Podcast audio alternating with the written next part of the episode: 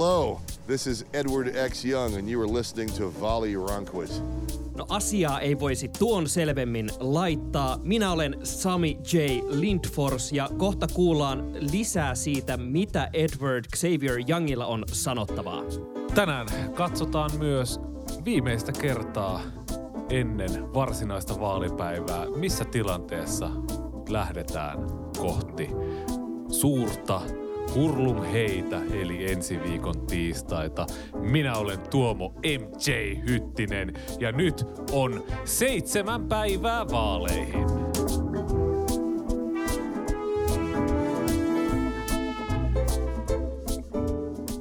Tuomo, sä oot nyt tehnyt maakuntamatkailua siellä pitkin Yhdysvaltoja. Haluatko kertoa, että missä päin majaille tällä hetkellä? Lauantaina tulin tällaiseen, mikähän tämä tuossa Kuopion kokoiseen tuppukylään Wilkes Bariin tänne Pennsylvaniaan sydänmaille. Tämä on siis koillisosassa tätä Pennsylvania osavaltiota ja tämä on just sitä aluetta, joka 2016 kääntyi demokraateilta republikaaneille. Ja tämä on se, missä niin kuin, tätä huipputärkeä Pennsylvania-osavaltiota, missä se missä se ratkaistaan oikeastaan se tämän osavaltion kohtalo näissä vaaleissa. Ja täällä on tullut pyörittyä. Mä kävin lauantaina Joe Bidenin kampanjatilaisuuden liepeillä. Sinne ei ollut ihan niin helppoa päästä kuin sitten Trumpin kampanjatilaisuuteen, missä mä kävin tuolla Allentownissa maanantaina.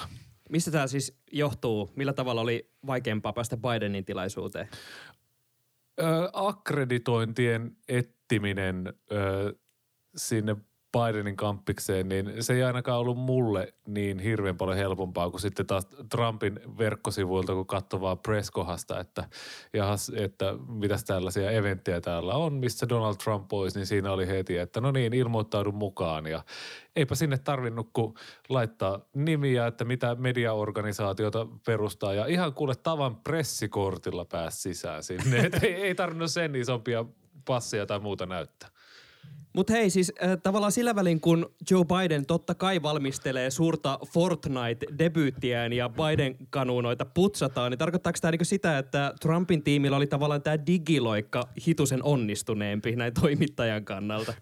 Varmaankin juurikin ne, ja Trumphan tarvitsee kyllä kaiken mahdollisen näkyvyyden, mitä hän haluaa, että tämmöinen niin kuin Suomen suurimman kaupallisen mediankin toimittaja sinne sitten pääsee suht helposti, vaikka kamat oli kyllä aika vaatimattomat. Olit siis ihan kännykkävehkeiden varassa siellä ja vieressä näkyy sitten tämmöisiä muutamien kymmenien tonnien CNN videokalustoa, niin tuli vähän semmoinen, että nyt on tämmöinen maakunnan poika pääsi vähän isompiin piireihin. Mutta ei se, ei se ole se koko, vaan se, miten sitä käyttää. Ja sitä sä oot käyttänyt siis ö, hyvin. Esim, tähän väliin mä sanon, että mtv.fi-sivultahan siis löytyy ä, tuo Tuomon raportti. Tällainen on Trumpin loppukiri Pennsylvaniassa. Eli sä teit sieltä insertin sitten, että millaista tuolla ä, kampanjatilaisuuksissa oli. Mutta mä haluan heti tietää – kun koko aika puhutaan siitä, no okei, Trump puhuu siitä, että Joe Bidenin tilaisuuksissa on zero enthusiasm ja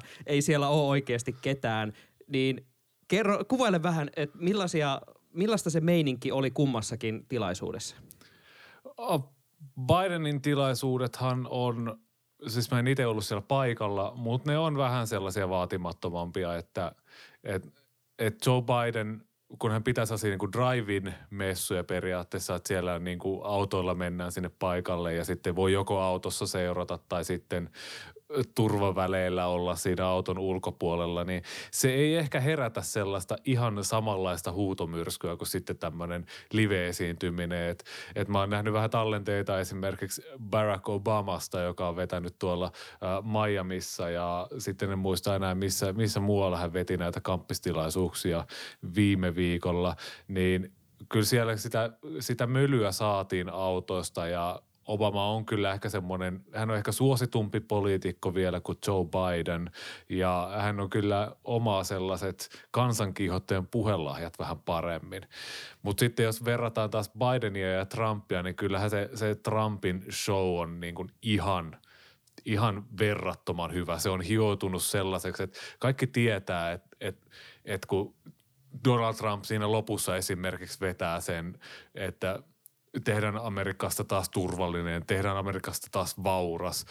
Ja kun hän sanoo sen silleen, että we make America safe again, we make America prosperous again, we're gonna win, win, win. Siis, ja, ja yleisö lähtee siihen messin siihen winning, winning, winning. Tulee semmoinen ihan mahtava kuoro. Siis, siis, se, on, siis se on semmoinen spektaakkeli, että, että kyllä sitä oli ihan viihdyttävä katsoa, vaikka sisältö oli kyllä tuttua jo kaikesta siitä, mitä Trump muutenkin puhuu. Uh, me kuullaan seuraavaksi uh, tuossa alussakin kuultua Edward X. Youngia, jonka sä tapasit tuolla Trumpin äh, tilaisuudessa. Äh, kerro nopsaan, kun kuul- kuullaan hänen mietteitään asiasta, niin minkälainen tämä teidän kohtaaminen oli? Äh, hän oli semmoinen hyvin ystävällinen totta kai, vähän semmoinen mediatyrkyntyylinen kaveri, että oli magalippistä päässä ja oli sellaisia Baron Trump 2052 pinsejä siinä farkkutakissa hänellä päällään.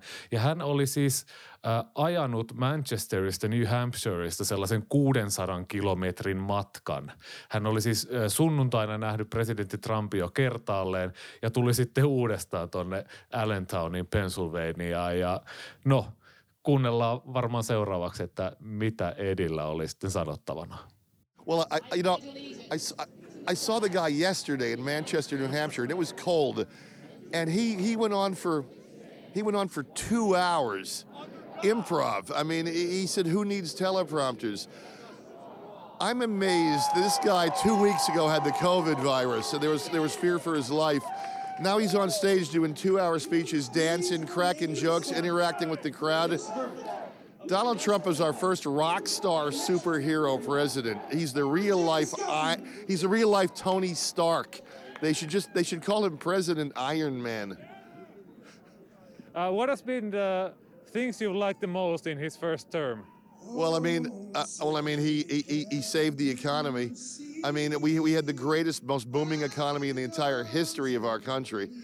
Uh, I mean, uh, I, I'm I'm making more than twice what I was making when Obama was president, doing the same kind of work I was doing. I'm paying less of a tax rate, but not only that, he made our country great and strong again. Uh, I mean, he, the man has been nominated for four Nobel Peace Prizes. He's delivering peace around the world, peace through strength. Uh, I, I, I mean, uh, tragically, this Chinese flu has, has, has hobbled his progress, but as Nietzsche said, what does not destroy him makes him stronger. I think he's going to come back greater than ever. What do you think he will do if he gets another term? What I would really love, it's within the realm of possibility. If he gets four more years, he may be able to deliver a fourth Supreme Court justice. and then, then, then, then finally, for the first time in two generations, we will have ended liberal activism in the Supreme Court and go back to preserving the Constitution. And, and conservatives will own that Supreme Court for at least a generation. But what I really want to see, if when when let's say if he gets reelected, I finally want to see liberal Democrats getting indicted and going to prison. Ensinnäkin musta on ihan huikeeta, miten tuolla taustalla rupeaa vaan niinku raikkaamaan yhä kovempaa National Anthem. Ja se oikein niinku puskee siihen taustalle samalla, kun Edi jotenkin tuntuu, että ehkä, en mä sano, että kiihtyy, mutta kuitenkin siinä niinku jotenkin mä näen sieluni silmissä semmoisen tietynlaisen pilkkeen siinä silmäkulmassa, mikä tulee. Tota, varmaan tässä välissä silleen journalistisesti vastuullista on sanoa, että aika moista dadaahan tuossa siis kuultiin, mutta tota, musta on jotenkin mielenkiintoista, että tota, hän on just ikään kuin siinä ytimessä, mihin Trumpin tarinat silleen osuu ja uppoo just sillä, että hän on vaan niin hyvä esiintyjä. Ja niin kuin sä sanoit, että siellä porukka lähtee mukaan just niihin huutoihin ja muuta, että hän on rakentanut ne puheenvuoronsa siis silleen retorisesti todella hyvin ja hän esiintyy todella hyvin ja sitten tämmöisiä Edin kaltaisia mediasuupaltteja saadaan jotenkin mukaan niihin tarinoihin ja tavallaan he jakaa sitä tarinaa eteenpäin. Miltä se susta vaikutti, että äh, oliko se tapahtuma täynnä tuommoisia Edwardin kaltaisia hahmoja, jotka nimenomaan tulee uskoen näihin todella kryptisiin salaliittoteorioihin. Oliko siellä niin kuin, muuten myös ihan sellaista väkeä, jotka tukee Trumpia muista syistä vai millaista se väki siellä oli, mitä ehdit kohdata?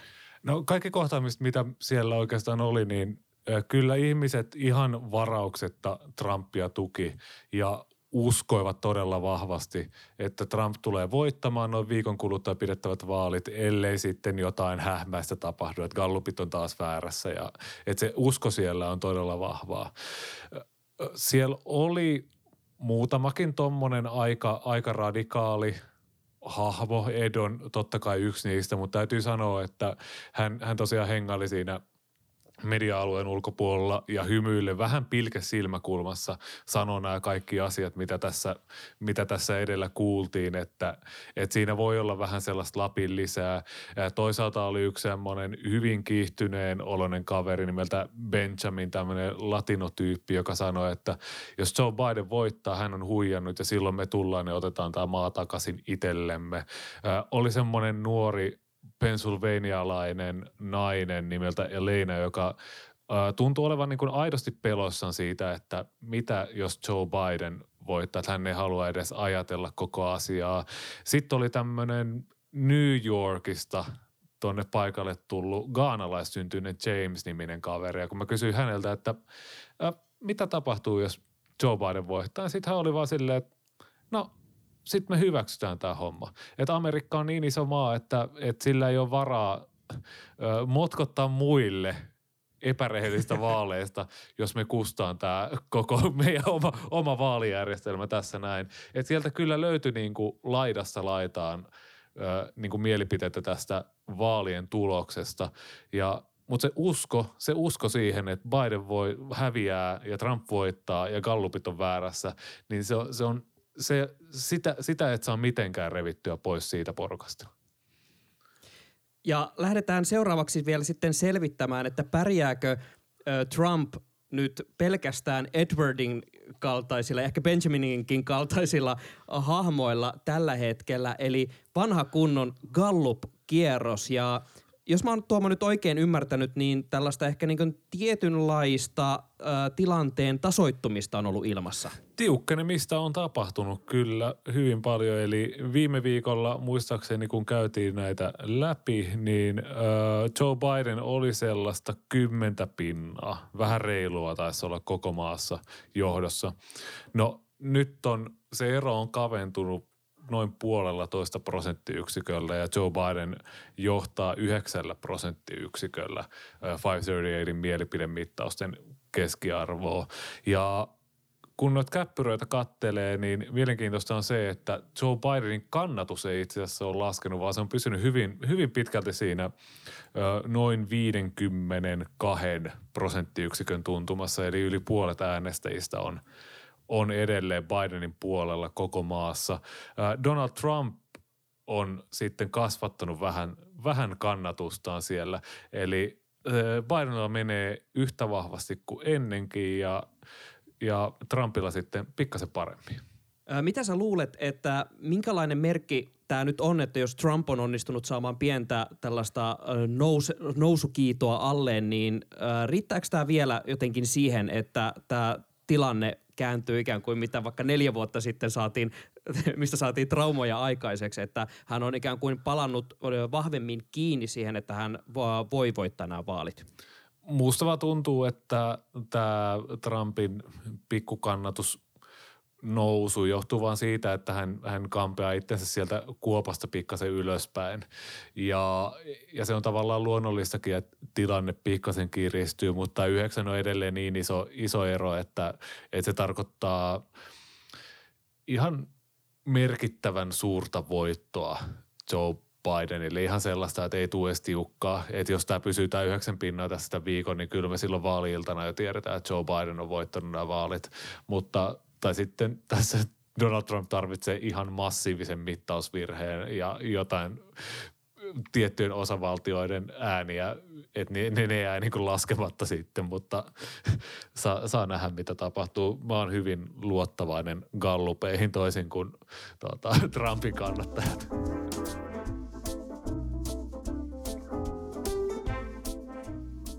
Presidenttiehdokkaat tosiaan harjoitteli sivistynyttä keskustelua viime torstaina Yhdysvaltojen aikaa, eli perjantaina aamuyöllä Suomen aikaa. Ja tähän vaikutti muun muassa se, että esimerkiksi toisen mikrofonia pidettiin sitten sulki aina kun toinen puhui. Paitsi välillä, ehkä pari kertaa lipsui. Mutta nähtiin kuitenkin ehkä väittely, joka oli lähempänä sellaista tyypillistä vaaliväittelyä, mihin ainakin me suomalaiset olemme tottuneet. Tuomo, millaiset fiilikset ja mitä niin ehkä sisältöä tästä nyt jää käteen, kun tällä kertaa ei noussut huutomekkalla ihan niin rajuksi kuin mitä edellisellä kerralla. Nyt se väittely oikeastaan täytti sen funktion, mikä väittelyllä on. Eli ehdokkaiden erot tuli esiin, molemmat sai rauhassa – antaa sen pointin eli minkä he haluaa. Et molemmat kyllä hyöty tästä väittelyformaatin muutoksesta, että niiden avauspuheenvuorojen päälle ei päässyt sitten huutamaan. Et mä katselin, että Trump taidettiin kerran tai kahdesti mykistä ihan, että hän, hän, ei, hän ei kyennyt ihan täysin hillitsemään itseään, mutta se on, se on kyllä... Ja pari kertaa oli Bidenin mikki unohdettu päälle, että sitten välissä se huutto tulee läpi ja sitten ehkä kaikki yllättyy, että voi hitto, nyt meidän on pakko antaa sille se puheenvuoro, kun se ehti aloittaa ja se kuuluu. Mutta se on kummallista, että miten, miten matalalla se meidän arviorima on, kun puhutaan Donald Trumpista. Et heti kun hän onnistuu vähän käyttäytymään niin kuin tavallinen ihminen, niin oh, this is the night he became the president again. Joo, siis tähän on pakko nostaa nyt äh, twiitti, sillä tota, Uh, The Daily oli uh, julkaissut podcastin tuosta väittelystä uh, otsikolla Sudden Civility, The Final Presidential Debate. Eli tavallaan, että yhtäkkiä tästä tuli tällaista niin kuin sivistynyttä. Ja sitten tähän oli tämmöinen Abraham Gutman – vaan siis kommentoinut, että niin kutsukaa mua vanhanaikaiseksi, mutta mun mielestä ei ole mitään sivistynyttä esimerkiksi siinä, että erotetaan lapsia vanhemmista ja laitetaan ne häkkeihin, koska jotenkin äh, häkit oli puhtaita, ihan sama, että millä sävyllä se on äh, sanottu. Ja äh, Zachary Siegel oli vaan sitten kommentoinut tuota, but he did so without yelling. että niin rima todellakin on siinä, että tavallaan – se sama törkyhän sieltä tavallaan tuli. Sieltä tuli tismalleen ne samat valheelliset väittämät esimerkiksi just siitä, että 2,2 miljoonaa ihmistä olisi kuollut, ellei Donald Trump olisi puuttunut tähän koronapandemian etenemiseen ja muuta. Siis kaikki nämä samat lorut, mutta nyt hän vaan sanoi ne rauhallisesti ja ikään kuin asiallisella äänensävyllä. No sehän on just tällaista, että, että näitä väittelyitä mitataan sellaisen niin kuin teatterikritiikin arvosana, että miten kukakin pystyy ne pointtinsa esittämään, että ei sillä sisällöllä niin hirveästi väliä. Ja kyllä se varmaan kertoo tästä median tämmöisestä pikkuporvarillisuudesta, että kunhan onnistuu puhumaan silleen rauhallisesti ja änkyttämättä ja, ja antaa muille tilaa ja on silleen kohtelias, niin kyllä sieltä niin kuin edelleen saa laukoa ihan mitä tahansa il, ilman sellaista suurempaa vastakritiikkiä, vaikka kyllä faktatsekkaukset siellä taas siihen ennen Daniel Dailylla oli varmaan hommaa tuon väittelyn aikana sen jälkeen. Toivottavasti hänelle maksetaan paljon lisiä sitten siitä hyvästä, että siellä saa olla melkein niin kuusi käsiparia itsellä pelkästään, että ehtii näpytellä noita kaikkia. Mutta tota, mun huomio oli siis se, että tosiaan niin kuin säkin sanoit tuossa aikaisemmin, että ää, tässä tavalla ehkä molemmat pääs nyt jollain tavalla, no en mä tiedä, oliko kellekään jotenkin epäselvää jossain määrin, että mitkä nämä niin kuin, ää, henkilöiden erot äh, niin on ehdokkaina, mutta se tuli just ehkä silleen en, enemmän esiin, että ehkä me nyt kuultiin niin hitusen enemmän jonkinasteisia perusteluja ikään kuin sille, että mitä, mitä politiikkaa harjoitetaan. Esimerkiksi me silloin viime kerrallahan spekuloitiin, että saadaanko me jotain mielekästä ulkopoliittista keskustelua esimerkiksi aikaiseksi, niin jotenkin musta tuntui todella virkistävältä ihan vain siinä, että Trump mesoaa sitä, mitä hän aina tekee, että no mä menen halailemaan näitä mun frendejä, Putinia ja kumppaneita, ja että sota ei synny, ja sitten jotenkin Biden paljasti ehkä itsestään sen semmoisen vanhan liiton maailmanpoliisi-poliitikon. Että tavallaan näki ehkä jotain semmoistakin, mitä Bidenista mun mielestä aiemmin ei ole välttämättä tullut niin vahvasti esille. Kyllä ja se ulkopolitiikasta puhuminen on tärkeää, koska Yhdysvaltojen presidentin valta on suurimmilla ulkopolitiikassa. Et, et sehän ei tietenkään äänestäjää kiinnosta niin Penni vertaa, mutta tälleen niin kuin ulkomaalaisena. se on... Ulkomaalaista toimittajaa vähän kinostelee, että mennättekö te mihin niitä ohjuksia roudata seuraavalla kerralla. Just nimenomaan näin. Se mikä oli mielenkiintoista oli se, että Trump yritti paukuttaa sitä laptop from hell, eli tätä Hunter Bidenin salaliittoteoriaa, mistä silloin viime kerralla puhuttiin, mutta se ei todellakaan lähtenyt lentoon. Et, et Joe Biden onnistui todella hyvin kääntämään sen Trumpin verotietojen ö, piilottelu ja siihen kysymykseen, että et, et Biden oli todella, todella vahva sen ekan tunnin silloin, kun Trump yritti häntä horjuttaa. Sen jälkeen Biden vähän väsy ja siellä loppupuolella, kun puhuttiin ilmastonmuutoksesta, niin hän meni sitten sanomaan, että, että kieltäisi vesisärjytystekniikan käyttämisen liittovaltion mailla, eli käytännössä niin kuin liuske, liuskekaasu, sitä olisi vaikeampi sitten saada ja se vaikuttaisi öljyteollisuuteen, varsinkin täällä keskilännessä. Esimerkiksi täällä Pennsylvaniassa, kun mä oon jutellut Trumpin kannattajille, niin, niin he on kyllä aivan hiilenä, hiilenä näistä Bidenin kommenteista. Tämä oli, Osuva tämä oli vähän semmoinen, vähän semmoinen pieni moka, mitä varmaan jotkut demokraattistrategit on pelännyt sille, että Biden menee laukomaan jotain tuollaista ja karkottaa sellaisia maltillisempia äänestäjiä, mutta aika nopeastihan sieltä tuli korjausta sitten, että ei, ei, ei, että tämä on sellaista isompaa siirtymää ja jne, jne, mutta se on selkeästi ollut sellaista hedelmällistä maaperää, mitä nyt niin kuin, jos tämä olisi tavallinen kampanja, jos se olisi vastassa Mitt Romney, niin eikä Donald Trump, niin tämä olisi varmaan paljon isompi asia näissä vaaleissa tällä hetkellä. Mun on pakko tarrata just tuohon, koska äh, just Pennsylvania on kriittinen osavaltio näissä vaaleissa ja tavallaan tämä koskettaa just tämä keskustelu nimenomaan niitä äänestäjiä Pennsylvaniassa. Ja äh, Pressbox podcastissa, jos ette siis ole kuunnelleet vielä Pressboxia, niin suosittelen laittamaan tilaukseen. Siitä olemme apinoineet tämänkin podcastin formaatin. Sami, ei! Tai siltä osin, kun se on mahdollista. tunnustuksia, tunnustuksia. Ei, mutta äärimmäisen hyvä podcasti. Ja siinä siis tota, äh, oli äärimmäisen hyvä huomio jotenkin siitä, tai eh- ehkä huomio, mutta analyysi siitä, että ää, Trumpin kampanjaväki on yrittänyt saada Trumpia tekemään näissä väittelyissä sellaista strategiaa, että anna sen Bidenin vaan puhuu, että mitä enemmän Biden joutuu ehkä niin näyttämään niitä kortteja kädestään, niin sitä isompiin ongelmiin hän joutuu. Että sitä ehkä kannata yrittää itse höykyttää, se ei toimi. Ja nyt näytti ainakin heidän mukaansa siltä, että Trump noudattaa nyt tätä linjaa. Mitä mieltä sä oot, että Aa, noudattiko Trump oikeasti niin tällaista linjaa, että annetaan sen nyt vaan jotenkin puhua, vai oliko se vaan sitä, että kun se mikki on pois päältä, niin sitten oikein uh, no can do.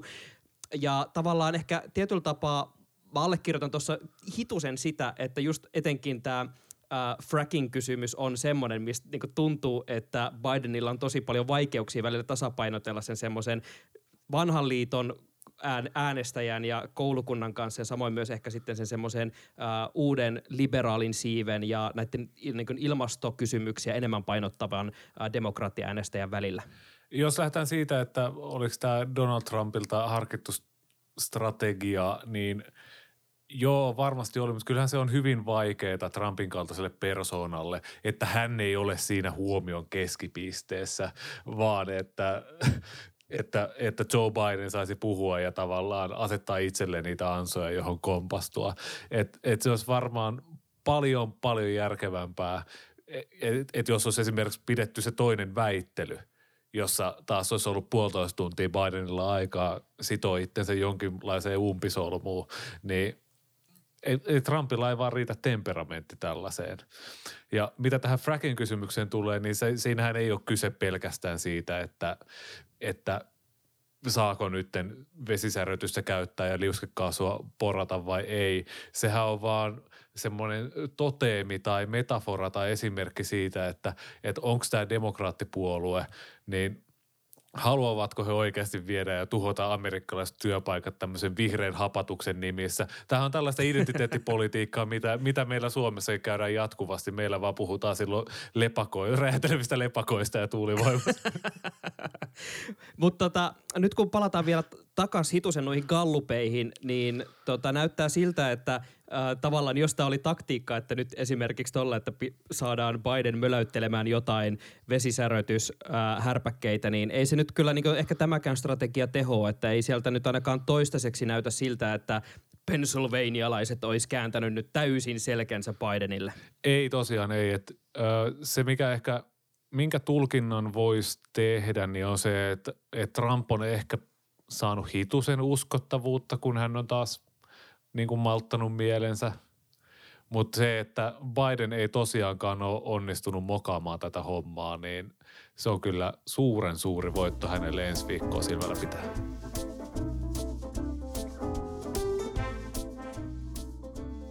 Kaiken takana on twiittiosio. On jälleen kerran kaiken takana on sosiaalisessa mediassa Tuomolle lähetetty kysymysosio. Me ollaan siis saatu jälleen hyviä kysymyksiä teiltä, rakkaat kuulijat, ja tämä oli pompsahtanut siis Tuomon DM, niin minkälaista kysymystä meille on tullut ja keneltä? Kuuntelijamme Milla on kysynyt itse asiassa kaksi kysymystä, josta toinen koskee oleellisesti ensi viikkoa ja toinen vuotta 2024. Otetaan kiinni tästä tota, lähemmästä, että edetään tälle kronologisesti. Eli Milla kysyy, Kuten podissanne olette maininneet, monet gallupit tällä hetkellä povaavat Bidenin voittoa. No, Trump puolestaan on melko suoraan sanonut, ettei tule tulosta hyväksymään. Miten tämä prosessi lähtisi etenemään, kuinka kauan tämä kestäisi sekä onko perustuslaissa tai muussa sellaisessa jotain esteitä, jotka voivat tulla joko hidastamaan tai edesauttamaan Trumpia? Ja tässä välissä on aivan pakko muistuttaa, että tähän liittyy myös vahvasti, vahvasti tämä jalluveto, mikä, mikä, mikä Tuoman välillä hikoiluttaa. niin, uskalta, uskaltaako täältä Amerikasta tulla takaisin ollenkaan? No, jos lähdetään siitä, että miten tämä prosessi lähtisi etenemään, niin se varmaan riippuu siitä, että mitkä on osavaltioiden tulokset. Eli jos jo vaalipäivän äänillä Trump häviää sellaisia osavaltioita kuten Georgia, Texas ehkä jopa, jos nyt lähdetään liiottelemaan. Florida on varmasti semmoinen, mitä kytätään tiistaina hyvin paljon. Niin silloinhan voi olla, että Trump vaan hyväksyy tappionsa eikä lähde tappelemaan tätä asiaa ollenkaan. Mutta se lähti sitten etenemään niin, että että Trump voittaisi nämä edellä mainitut osavaltiot ja sitten alkaisi mennä tiukille ääntenlaskun kanssa tyyliin täällä Pennsylvaniassa, ehkä Michiganissa, ehkä Wisconsinissa, Iowassa, tämmöisiä keskilännen suuria vaankieliosavaltioita, niin Siinä varmaan sitten Trumpin lakitiimi lähtisi haastamaan niitä kesken äänenlaskun, koska varsinkin Michiganissa, Pennsylvaniassa, Wisconsinissa se ääntenlasku saattaa oikeasti kestää viikkoja. Niin sieltä heti laittaisi oikeusjuttuja vireille tälle paikallisiin osavaltion tuomioistuimiin ja ruvettaisiin sitä kautta haastamaan, että mitä ääniä lasketaan, esimerkiksi – pitääkö niiden olla tullut perille vaalipäivänä vai riittääkö, että ne tulevat X päivää vaalipäivän jälkeen, kuinka hyvä sen allekirjoituksen pitää olla, saako niitä tulla vertaamaan jälkikäteen, että kyllä, tämä on minun ääneni. Kaikkea tämmöisiä asioita ja se tosiaan kertautuu sitä mukaan, että kuinka paljon näitä osavaltioita on, missä tapellaan, kuinka paljon niitä kysymyksiä on, missä tapellaan. Ja sitten pitää miettiä myös sitä, että tässä on kaksi peluria, eli Joe Bidenin ja demokraattien lakimiestiimi on myös hampaisiin asti asestettu ja siellä on ihan sikana fyrkkaa taustalla, että siellä ollaan kyllä sitten valmiita käymään oikeutta myös. Eli tavallaan mitä tiukemmaksi tämä kamppailu menee, niin sitä varmemmin me nähdään sellainen asianajajien niin paperisota ympäri Yhdysvaltoja, että sitten niin pyöritetään joka ikisessä osavaltiossa, missä vaan pystytään, jokaisessa oikeusasteessa sitä, että mitkä äänet nyt lasketaan, just että mitkä hyväksytään ja näin poispäin. Eikö tämä nyt se jalluvetoon liittyvä kuvio myös, että sitten tämä niinku kaikki rupeaa vähitellen kasautumaan sinne korkeimpaan oikeuteen, johon nyt tämän, tämä Amy Coney Barrettkin, ää, itse asiassa eikö hän tänään vanno ihan tuomarin valansa, eli tästä päivästä alkaen sitten on virallisesti korkeimman oikeuden tuomari? Yhdysvaltojen aikaa eilen illalla hän tosiaan virkavalan vannu tuolla Valkoisessa talossa. Eli teknisesti ottaen... Virkavalan, tuomari, tuomarivala on tänään. Tuomarivala on tänään. All right. Kyllä. Jäbä tietää. Näin, muistaakseni, muistaakseni, muistaakseni näin kerroin Yle Xn taajuuksilla tänään, koska niissä, siis joo, musta tuntuu, että se tuomarivala on ehkä niinku semmoinen enemmän symbolisempi ja tämä eilinen oli ehkä niinku virallisempi. Mutta anywho, mutta eikö se ole just se, että äh, tavallaan sitten – se on ikään kuin se, mitä sitten pidetään semmoisena tietynlaisena ikään kuin, en mä sano, että ehkä takalautana, mutta siinä nyt vähän katsotaan, että minkälainen paperinivaska päätyy lopulta sinne asti, jos päätyy. Kyllä, ja tässä on nyt viime päivät ainakin tuolla Yhdysvaltojen laki Twitterin puolella kohkattu Brett Kavanaughsta, joka kirjoitti erään päätöksen mielipiteeseensä alaviitteeseen semmoisen kiistanalaisen jutun, jonka mukaan ö, osavaltioiden pitäisi jo vaalipäivänä kyetä tai silloin vaaliiltana niin kuin ääntenlaskussa silloin tiistaina kertomaan, että kuka ehdokas sen on voittanut. Ja tämä on tosi, tosi mielenkiintoista tekstiä korkeimman oikeuden tuomarilta, koska ihan tavallisessa tilanteessakin se virallisen tuloksen saaminen – kestää jonkun aikaa, saattaa kestää päiviä, saattaa kestää viikkoja. Että se voittajan julistaminen perustuu vaan siihen, että eri kaapelikanavat tekee ennusteita, että näin se nyt menee. Ja sitten kun niitä kaapelikanavien ennusteita tulee tarpeeksi paljon, niin sitten pystytään sanomaan, että kumpi voittaa. Mutta niitä virallisia tuloksia, niin niissä niin kuin tavallisestikin kestää kauan ja nyt voi kestää vielä kauemmin. Ja se on ongelma – koska tämä aikaikkuna on vaan reilu kuukausi, koska joulukuun puolivälissä sitten näiden valitsijamiesten pitäisi äänestää tästä, että kumpi ehdokas sieltä valitaan presidentiksi ja sen jälkeen se menee sitten edustajahuoneeseen vahvistettavaksi. Ja esimerkiksi vuonna 2000 ääntenlasku keskeytettiin joulukuussa, Bush voitti ja se oli helvetimoinen sotku ja se oli vain yksi osavaltio. Eikö se ollut, siinä ei ollut edes mun mielestä kyse kovinkaan isosta äänimäärästä loppupeleissä, että mikä, mitä jäi sinne laatikkoon. Siis jos vertaa kuitenkin siihen kokonaispottiin, että ää, apua, nyt en muista lukuja, mutta se oli kuitenkin, että käytännössä oli niin muutamia piirejä, joissa sitten vaan niin oltiin sillä, että nyt, tää vaan, nyt lopetetaan tämä peli tähän, että, että tätä ei vaan niin järkeä jatkaa. Joo, se oli muistaakseni sadoista äänistä kiinni ja silloin George W. Bushin äh, lakitiimissä oli eräs nuori asianajaja nimeltään Amy Coney Barrett, tan, tan, joka oli mukana, mukana sitten varmistamassa, että tämmöinen yksi 600 äänen rypäs varmasti lasketaan siinä. Ja tosiaan korkein oikeus päätti silloin, että Bush voittaa ja mitä teki silloin vastaehdokas Al Gore? Todellisen valtiomies tempun. Hän myönsi, että, tai niin kuin sanoi, että tämä peli oli tässä, George W. Bush on presidentti ja mennään eteenpäin. Ja mun mielestä tätä aspektia ei voi, tätä luovuttamisen, että hei, hyväksytään, antaa mennä vaan. Se on, se on todellinen valtiomiesteko. Mutta eikö Tuomo ole vielä sellainen mahdollisuus, että mikäli tosiaan niin jokainen pökäle lentää tuulettimeen, mitä vaan niin on mahdollista sinne heittää, ja se oikeussotku ja kaikki menee niin pitkäkestoiseksi ja monimutkaiseksi, että silloin kun pitäisi tammikuussa olla jo nimittämässä presidenttiä ja saada tiedätkö, ne isot väkijoukot sinne juhlimaan tätä valan vannomista, niin ei olekaan semmoista tilannetta, että kukaan voisi oikeastaan vielä sanoa, että kuka on presidentti, niin onko niinku periaatteessa vielä mahdollista, että tämä menee vielä sit sinne ihan viimeiseen elimeen, eli lopulta kongressin edustajain huoneessa alettaisiin sitten käydä ikään kuin uutta vaalia, että siellä päätetään, kenestä tulee presidentti. Kyllä, ja tämä on, jos joku muistaa silloin Brexit-neuvottelujen aikaan, kun jaettiin näitä kaavioita, missä oli 10 000 viivaa ja 400 erilaista ratkaisutulosta, niin Twitterin puolella Julius Lehtinen on jakanut yhden tällaisen kaavion, jonka muista hyvin, ja mä kaivan sen ja laitan tuonne meidän Twitter-feediin jakoon. Siitä pystyy vähän hahmottamaan jollain tavalla, että miten tämä homma kokonaisuudessaan menee, mutta mä en ole ihan varma, että mahtuuko se älypuhelimen ruudulle se koko setti. Ai ai. Tosiaan, eli monimutkainen mekanismi on, luvassa, mikäli tosiaan tähän päädytään. Mutta Tuoma, meillä oli sitten se toinenkin kysymys, joka tähystää jo pidemmälle.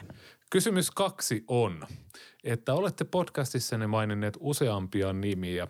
Ketkä uskoisitte joko vuonna 2024 tai tulevaisuudessa hakevan presidentiksi jommasta kummasta leiristä ja tulevan presidenttiehdokkaaksi tai jopa pääsevän valkoiseen taloon? Sami, me ollaan värätetty Tucker Carlsonia 2024 ehdokkaana. Mä, siis mä, mä, annan, mä annan tota- pääni kyllä tälle, tälle pantiksi. siis tosiaan, jos joku muistaa, kun tuossa muutama jakso sitten, niin yritin tällaista projektia, että katsoin Tucker Carlson ja äh, tota viikon ajan tosiasiassa jaksoin katsoa ehkä joku kolmisen jaksoa ja sekin oli jo sitten ihan tarpeeksi. Mutta mä, mä, mä kyllä... Äh, Tucker Carlson, jos hän petraa, niin kyllä mä, mä en yhtään ihmettelisi, vaikka hän olisi jollain tavalla esillä oikeasti vuonna 2024. Mutta mä melkein väitän, että meidän edelleen kannattaa kääntää katse Trumpin perheeseen. Musta tuntuu, että siellä on tavallaan paljon potentiaalia, mikä republikaaninen puolue on edelleen tässä samaisessa jamassa kuin se on nyt. Ja esimerkiksi poliitikollahan oli äh, juttua jo tässä viikon lopun aikana, että Eric Trumpia, mä en ole nyt ihan varma, meneekö se niin päin, että republikaanit siellä olisi jo vähän niin kuin oikeasti varautunut, että hei, me voitaisiin vähän tässä niin kuin valmistella Erikkiä siihen, vai onko nimenomaan, että Eric on siellä jo kolkuttamassa ovia ja ikään kuin tuomassa lappua, että hei, mä ilmoittanut virallisesti presidenttiehdokas kapaa jo tässä vaiheessa. Tämä on, t- demokraateista mä en oikeastaan osaa tässä vaiheessa vielä sanoa. No jos käydään noita republikaaneja ensin, koska he on kuitenkin mielenkiintoisempi, koska se puolue on niin jotenkin hajallaan näiden teekutsulaisten ja neokonservatiivien ja evankel- evankelikaalisten ja äh, etnonationalistien niin kuin leirissä, että kuka pystyisi nämä yhdistämään. Äh, me kun ollaan tässä jaksossa kuultu tota Ediä jo, niin hän veikkasi, että Trumpin lapsilla ei ole mitään muuta vaihtoehtoa kuin lähteä politiikkaan messiin. Että hän, hän veikkaili sitä, mun on vähän vaikea nähdä, että varsinkin jos Trump hävii tai jo vaikka hän voittaskin, niin 2024, että sieltä tulisi samasta klaanista jatkoa, niin amerikkalaiset kuitenkin vähän vierastaa tätä. Yksi ennakkosuosikki on Nikki Haley, entinen Pohjois-Carolinan senaattori ja YK-suurlähettiläs. Häntä on veikkailtu tosi paljon esimerkiksi niin kuin varapresidentti Mike Pencen paikalle että sieltä petrattaisiin sitten Nikki Haleystä jatkoa. Ö, ennakkosuosikit ei Joe Bidenia lukuun ottamatta tota, ole, ole hirveän hyvin tässä niin kuin, pitänyt pintaansa. Sitten on yksi, yksi olisi semmoinen vaihtoehto, että sieltä Trumpin hallinnosta nousisi joku. Esimerkiksi Mark Meadows ja Mike Pence ja Mike Pompeo, joita kaikista puhutaan, että, että he harkitsis lähtöä, mutta sitä on tosi vaikea nähdä, että mun, mä en näe, että heillä olisi niin paljon uskottavuutta, varsinkin jos Trump häviää. Yksi, jonka haluaisin nostaa esiin, jota mä pidän ihan mahdollisena. Etelä-Carolinan senaattori Tim Scott, ainut musta republikaanisenaattori, piti erittäin hyvän puheen republikaanien puoluekokouksessa. Siinä oli vähän sellaista visiota sellaista, että mitä konservatismi voi olla Trumpin jälkeen. Oli todella, todella hyvä puhe. Mutta Tuomo, jos Joe Biden voittaa tällä kertaa, niin eikö tämä tarkoita sitä, että me voidaan nähdä myös Donald Trumpin comeback vuonna 2024? voidaan nähdä. Ja tälle on käynyt vain yhden kerran aikaisemmin historiassa. Eli Grover Cleveland oli USA 22. ja 24. presidentti. Et siinä välissä oli semmoinen kaveri kuin Benjamin Harrison. Ja Cleveland hoiti tämän homman kahdesti kotiin. Eli teoriassa, jos siirrytään tässä samalla tuonne demokraattien leiriin, niin teoriassa on siis mahdollista, että me voitaisiin nähdä, mikäli Joe Biden nyt voittaa, niin esimerkiksi Kamala Harris ja Donald Trump väittelemässä, tai no, Musta tuntuu, että tämä Joe Bidenin tilanne on ehkä vähän semmoinen, että äh, on jotenkin ehkä vaikea nähdä, että hän on 2024 ehdolla. Toki on mahdollista, mutta mä jotenkin näkisin, että Donald Trump ja Kamala Harris olisi jotenkin osa sellaista jatkumoa, mikä sopisi hyvin tähän teemaan, minkä tämä vuosi 2020 on meille asettanut. Jos nämä samat teemat jatkuu vuonna 2024, niin mä hautaudun itse jonnekin bunkkeriin. Mä en vaan Ja pelaat vaan Fortnitea ja seuraamaan tätä. No riippuu vähän, että mikä TikTok silloin sitten on tuota suosittua vai ei. Mutta siis Kamala Harris on todennäköisesti se ykkösnimi vuotta 2024 ajatellen. Riippuen tietysti siitä, että kuinka vallankipeä äh, Joe Biden on. Ja kuinka kipeä. Et malttaako, niin nimenomaan kahdella tavalla. Eli, eli haluaako hän, kykeneekö hän toiselle kaudelle, jos hän nyt voittaa. Uh, mä, kun on suomalaisen asiantuntijoiden kanssa puhunut, niin yksi on ehdottanut, että esimerkiksi Pete Buttigieg voisi hyvinkin olla semmoinen nimi. Hän teki urotyön ja loi kannatuksen esivaaleissa käytännössä tyhjässä ja on, on saanut aika paljon posia näissä, näissä vaaleissa. Et, et, jos hän saa paikan Bidenin kabinetissa, niin voisi hyvinkin päästä jos joku on sattunut jo tiirailemaan, mutta mikäli ette, musta tuntuu, että kovin moni ehkä katsoo, että hem, ketähän vaalirankkurit seuraa. Me ollaan ennustettu Pete Buttigiegia jo aikaisin. Me seurataan Twitterissä ainoastaan Donald J. Trumpia ja Pete Buttigiegia. Eikö me seurata Joe Bidenia, Ei.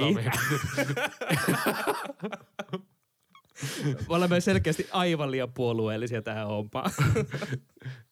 Sitten tota, jos nyt vielä näihin nimiasioihin palataan, niin Gretchen Whitmer, eli Michiganin kuvernööri, niin hän voisi olla semmoinen. Hän on nyt ollut nosteessa tosi paljon koronatoimiensa vuoksi. Oli vahvasti ehdolla Bidenin varapresidentiksi. Meinattiin tai niin kuin oli juoni, että hänet olisi yritetty kidnapata, on sieltä kerännyt sympatiaa ja näyttäytyy vahvana johtajana. Jos se kestää vielä semmoisen pari-kolme vuotta, niin siinä voisi olla ihan semmoinen tuore ja freshi nimi.